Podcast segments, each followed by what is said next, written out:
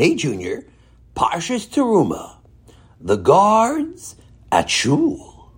You'll never catch me, cried Moshe as he zipped past his friends. Oh, yes, we will, shouted Eli and Avi. No, I'm gonna get you, squealed Dovi as he ran after them through the Shul lobby. Ha ha, I got you, exclaimed Avi. No, you didn't, answered Moshe. You just touched my shirt. That doesn't count. Moshe ran even faster, but Eli was right behind him, and Dovi in front. Without thinking, Moshe darted sideways into the shul door. His friends chased after him, squealing and giggling, not even noticing that the Baal Koreh was in the middle of reading the Torah. Ha ha! Moshe screeched, running through the shul. As they charged through the beis medrash towards the side exit, the boys didn't seem to realize that they were bumping into people and knocking over stenders and sephorim. Moshe disappeared through the side door, followed by his friends. The Baal kept reading, raising his voice above the commotion. Exhausted, the boys collapsed, catching their breath, just outside the door. A few minutes later, Moshe's Tati walked outside. Boys, come inside. The Rav is about to give the drasha. But why, Tati? asked Moshe. You never make me come in for the drasha. Yeah, chimed in Eli. My father doesn't make me come into the drasha either. He lets me play outside until Musaf. Actually, replied Tati, the Rav is giving a special drasha for the children in the Simcha Hall downstairs. Turning to Moshe's friends, he added, And your fathers asked me to tell all of you to please come as well. Confused, the boys followed Moshe's Tati inside and headed downstairs. The Rav was sitting at a table waiting for them, along with other children from the shul. Good Shabbos, Kinderlach, the Rav began with a wide smile. Does everyone know what this week's Parsha is? Eli raised his hand. Parsha's Teruma, he said happily.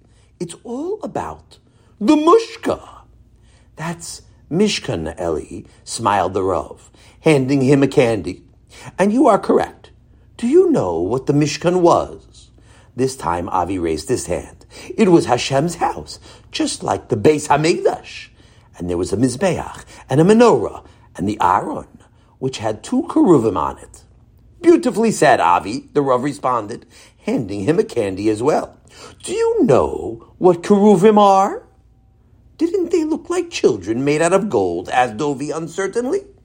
Well, yes, the keruvim that were on the Aron were made of gold, and they had faces of children, said the Rav, sliding a candy in Dovi's direction. But keruvim are actually a type of malach in Shamayim. And Hashem sent real malach keruvim down to guard the Mishkan. I don't know if you heard, but just as you boys were running through the shul earlier, the Baal Koreh was reading how there were also pictures of keruvim woven into the paroiches, as well as on the yerios, which covered the Mishkan. Moshe raised his hand. Why did we need pictures of keruvim if Hashem sent real keruvim to guard the Mishkan? A gevaldig question, Moshe, beamed the Rav. Here, Take a candy, he said, holding out his bag of taffies. You see, people can't see real keruvim, the Rav continued. So Hashem had us make pictures of keruvim to remind us that the Mishkan was the holy house of Hashem that was guarded by real malachim. It was a reminder of Moira Mikdash, that when we came to the Mishkan, we couldn't just act like we normally do. It's Hashem's house, and we need to act with respect when we visit. Wow, said a boy named Elchanan. Imagine visiting Hashem's house. But Elchanan, said the Rav, you were in Hashem's house today. I was, Elchanan said, perplexed. Yes, the Rav answered. A shul is a mikdash me'at. It's like a miniature mishkan or beis hamikdash. It also has kedusha, and it is also the house of Hashem. So when you approach a shul, you need to remember that you are right outside of Hashem's house. And when walking inside, one must remember that he is walking into a place of Kedusha. You may not see the keruvim outside, but I'm pretty sure that there are malachim in our shul too. And that means walking calmly, keeping our voices down, and acting with respect, not shouting or even stam schmoozing. The boys looked at each other a bit uncomfortably.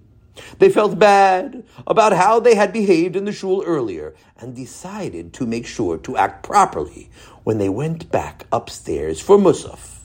And with that, the Rav handed candies to the rest of the children and wished everyone a wonderful Shabbos. Have a wonderful Shabbos!